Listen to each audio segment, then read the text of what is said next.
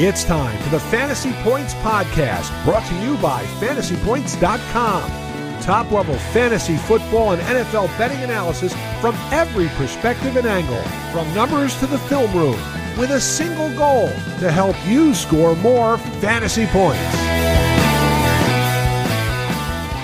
Go, Chargers, go. Franchise Focus podcast here. FantasyPoints.com and the Fantasy Points podcast. My name is Joe Dolan. We're talking Chargers today with Tom Brolley and Graham Barfield. Unfortunately, our, our run of, of podcasts is going to end.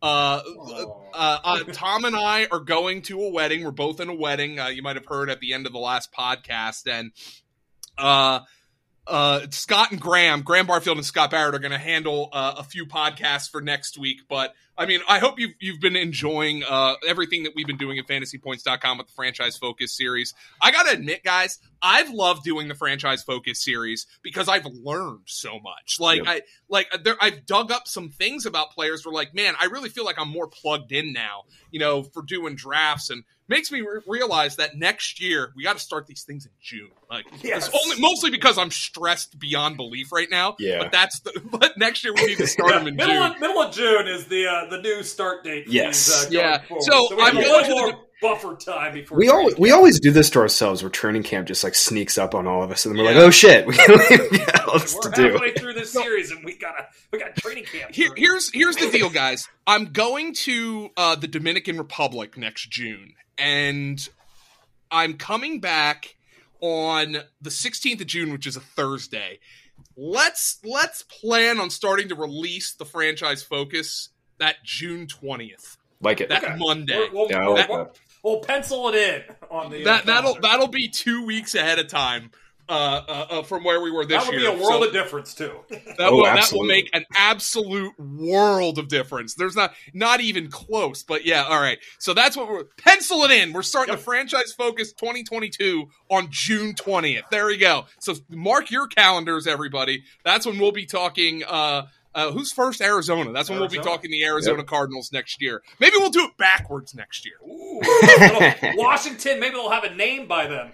nope Yeah, the, I hope they just keep it as the football team that'd be great No, the only the only reason I don't love that is because of how asymmetrical it is to yeah the rest of the league. yeah it's also You know, one, like- it's also one letter away from WTF which is which is also Yeah. great But like, like, it's like you know in like in um you in uh MLS MLS soccer yeah like I just think like Portland Timbers sounds so out of place. Like they're they they're trying to like do the European style name like FC, DC uh, United club, and Yeah. Philadelphia Union and Orlando City, which in, in many ways is, is kind of dumb too, especially Real Salt Lake. That one's pretty dumb. But like it just it's weird when like a team's called like we're the Earthquakes and we're playing and we're playing FC Orlando and it just sounds weird. That's why it's the only reason I'm like not in love with Washington football. It seems like they're not going to keep it though.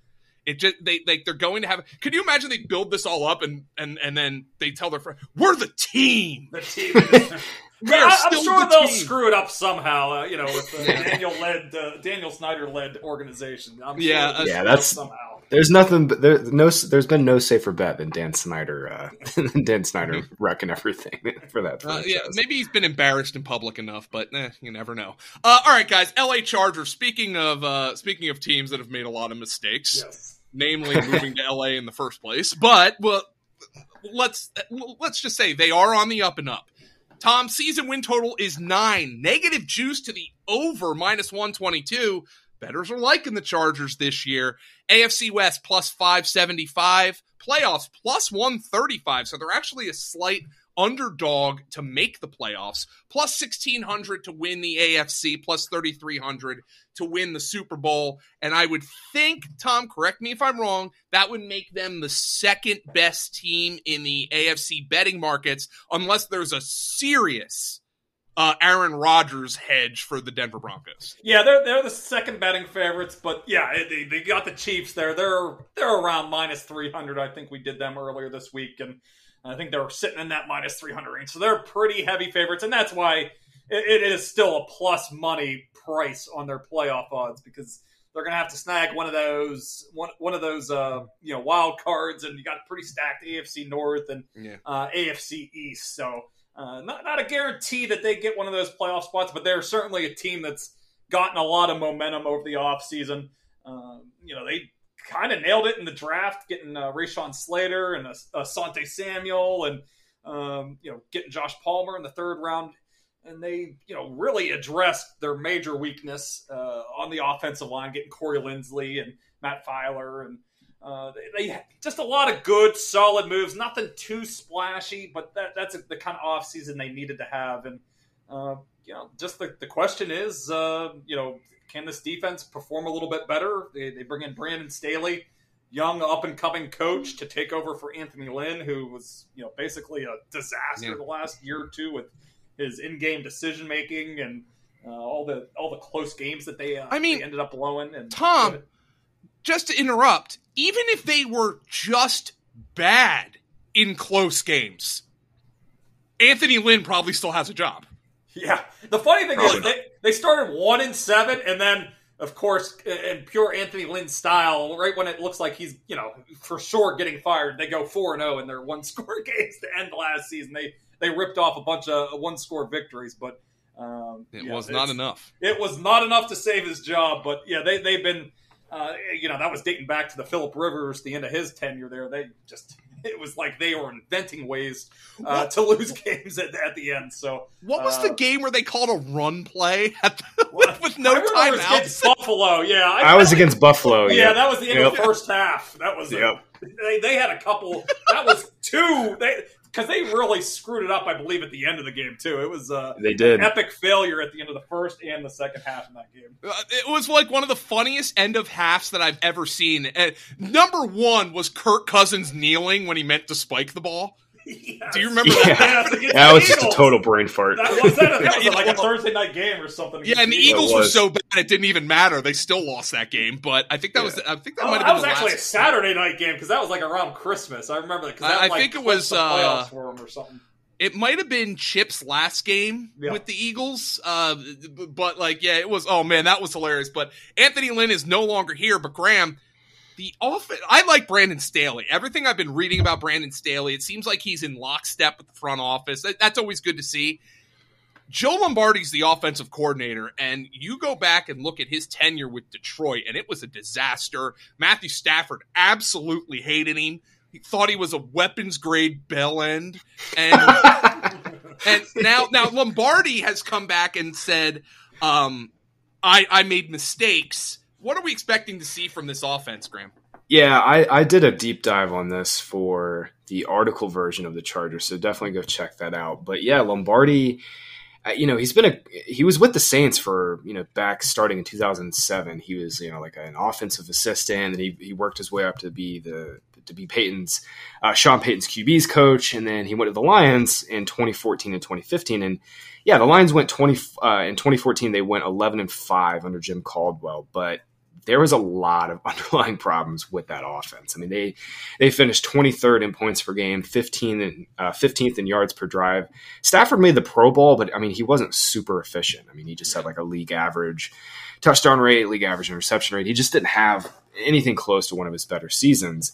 Um, and then the following year, the Lions open up one and six. Their offense completely stutters out of the gates in 2015, and they can everybody. Um, so yeah, def- definitely a pretty rocky year and a half in Detroit for him. Then he goes back. Lombardi goes back to the Saints in 2016, and he spent every season since as the quarterbacks coach under Sean Payton. So yeah, Lombardi has the right last name, and he spent a lot of time with Sean Payton. That being said, I have, I'm, I don't even know what the word would be. I'm just very cautious. I guess I would say that, like, you know, last year Shane Steichen did a phenomenal job with Justin Herbert, and I don't know if Lombardi can kind of bring back that same magic. Um, I, I think, I, I you know, the, Tom mentioned the offensive line has improved. That's fantastic, but at the same time, Lombardi is a major, major question mark in this offense. Um, like I said, I, I wrote up all of his, you know, Lombardi's tendencies in, uh, in in the in the focus article, so definitely go check those out. But I just think there's there's a lot of question marks on what this offense is is going to look like. Yeah, I think we Tom, got how a are you handling? Oh, yeah.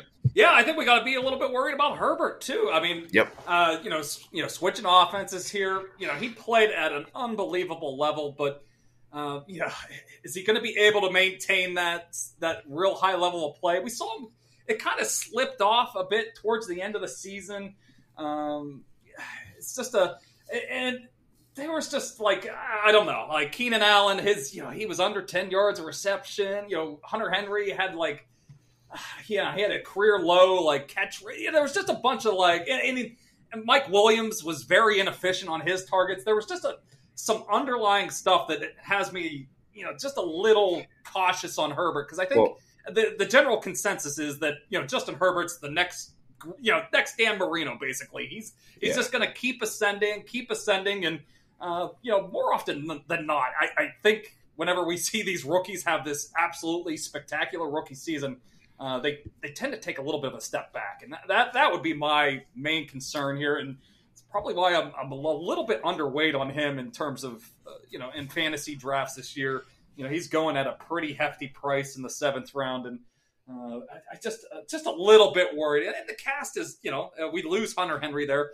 Uh, you know, don't really bring in much of a replacement there, so the cast is slightly weaker here going into the season. So I, I just have some concerns here with Justin Herbert in the offense. Yeah, real quick on that note too. I have I, I it's kind of crazy to see Herbert go ahead of Russell Wilson and like Jalen Hurts. Like Justin Herbert doesn't run. Like not even close he to can, though, and I think He- that's why people are, are, are drafting him. He just yeah, he just didn't.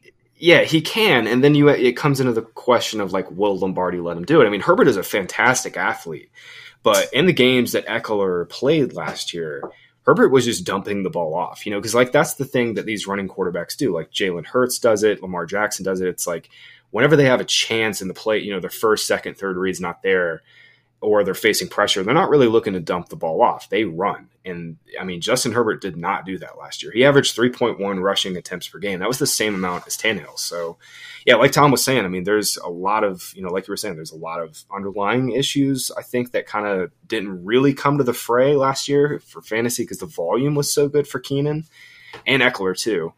Um, but now, yeah, I mean, you're switching OCs. You don't really have a running quarterback, and now Herbert's a bit overpriced. Yeah. It, it, uh, how are you handling Ekeler, by the way, Graham? Um, I know we have him projected lower than than I think consensus. I struggle with Ekeler. I str- I always struggle when we're lower than consensus on somebody who has the ceiling of an Ekeler. But well, what's what's your read on Ekeler? Yeah, I mean, last year, um, Ekeler averaged more receiving fantasy points per game than Alvin Kamara. Uh, and Alvin Kamara led all backs in receiving fantasy points per game. Um, he had basically the same target share as Kamara and Herbert starts too.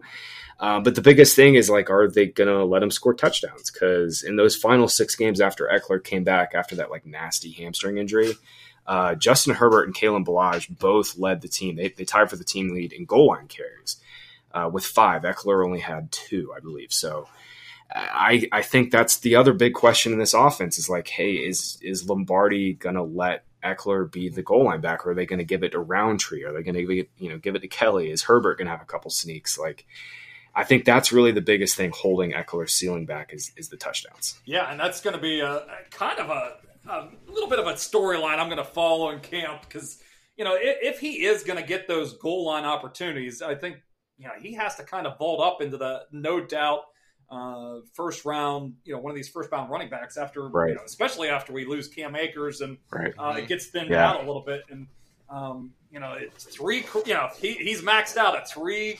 You know, rushing touchdowns in, in a season here to start his career. But you know, he's had Melvin Gordon in front of him. Uh, Anthony Lynn has liked these bigger backs at the goal line.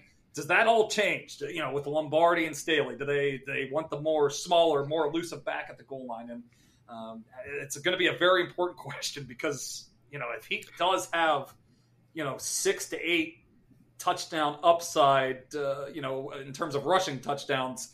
Uh, yeah, he, he's kind of a, a top eight back, no doubt, and you know maybe even higher than that if he's going to have that kind of upside, you know, around the goal line. Yeah, and uh, the one thing I will say is I, I no coaching staff has yet viewed Ekeler as that guy. Now maybe Lombardi and, and maybe he does. Maybe uh, Staley and Lombardi do view him as that guy. But uh, the one thing I will say is in terms of who's the number two guy here. Well, Justin Jackson's always produced when he's played. The problem is that. He can't stay on the field. It just feels to me, guys, uh, and Graham, you you you know Josh Kelley, and, and I don't know if you watched Larry Rountree. It just felt like this was a new staff coming in. Josh Kelley was terrible last year. They drafted Rountree to kind of be what maybe they thought Josh Kelley was going to be last year. Yeah, I remember watching Kelley for yards created, and this, I mean, he was literally the most like forgettable back I've watched in the last five or six years. And he turned around and was pretty bad last year. He was like bottom three or four and like all of the efficiency metrics I look into. And um, yeah, I think I think Kelley's going to lose his job. I think it'll be mm-hmm. And you know they even you know he lost his job last year with Kalen Ballage. I think Kelley got a little banged up there, but yeah. I mean, if you lose your job to Kalen Ballage, yeah, it, yeah, it's it's going to be. I think it's going to be Rountree as the two, um, but that's that's a camp battle we'll have to keep an eye on. Yeah, but, I, I, I remember Cosell watched Rountree calling him like a no nonsense back. You know, yeah. like one of those guys you turn the tape on, you know exactly what he is, and you know there's a spot for him. He's just not going to be a star. No, absolutely not. And he's not a volume back. He's just a he'll be a fine change of pace guy. I mean, he he was Mizzou's like bell cow, not bell cow, but like workhorse back. He handled like almost all of their carries last year. He'll yeah. he's going to definitely mix in on the goal line and take some of those touchdowns. Oh, oh my god, that's, that's, that's kind of qualities is like a Kelley. They're just trying to yep. basically upgrade it. Uh, you know, essentially the impression I got. Yep. Yep. Larry Rountree, by the way, if and when he becomes fantasy relevant, maybe Ekeler goes down for a couple weeks or something it, there will not be, I guarantee you, will not be a player whose name is oh misspelled oh more on Twitter. Joe, I, every time I go to type it, I have to like think about it. I got to be like, don't put the D. There's no D. Yes. There. It's not round tree, it's round tree. There's no yeah. D in there, but oh my god, eh, he is going to be called round tree on every radio program, every podcast, on Twitter. Oh man, I'm already looking forward to the mentions for poor Larry Rountree, who has probably had to deal with his name being misspelled his entire life. We didn't spell it wrong in the franchise focus article up at fantasypoints.com, though. I just did a little quick run through. I was to say, sure I can do a quick on that. Show. Gotta check that. I'll, I'll, make sure you're not lying there. yeah, uh, uh, I'm, I'm, I'm looking at it right now. It looks like we're pretty good, but call us out if, if I miss that on my final edit. Uh, he's Graham Barfield at Graham Barfield on Twitter, at Tom Brolley on Twitter, at FG underscore Dolan on Twitter. That's me. Follow the site on Twitter at Fantasy PTS. Make sure you subscribe to the website. This is nut cutting time. Um, th- this is this is when you start to separate. This is when the fish are starting to dive into the best ball waters. You want to eat those fish. This is the best time to do it. Everybody, I'm hungry, Joe. I'm hungry. I love it, man. Uh, Tom, the fish are. Uh, uh, I'm I'm driving up to Pennsylvania tomorrow. It's a ten hour drive. Whenever my uh, oh, whenever get, my, my wife is driving on the wheel and get a little best ball drafts on the side. I'm going to be getting some. Tom, you remember when we were driving to Canton a couple years ago? I think you did like three drafts from yeah, the passenger. I think seat. I did. Yeah, we we just kind of did them together. And I was like, hey, yeah. what do you think about this pick here? Yeah, yeah, that, that, that was a lot of fun um, Tom, I'll see you. Uh, well, we're recording this. Yeah, on, we're probably out golfing as you listen to this podcast. As you listen so. to this, yeah, I'll see you. We're recording this on Wednesday, but Tom, I'll see you tomorrow night uh, up in Scranton, Pennsylvania. My Graham, I'll see you. Woods, baby. Know. Yeah, uh, yeah, you used to live up there. Yeah, I got I, I, any PA guy for four or five years, so uh, go yeah. back to my old stomping grounds. There you go.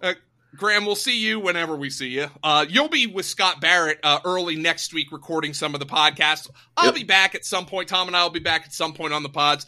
But for now, thanks for listening to us for three weeks. I hope y'all enjoyed, and we will talk to you next week.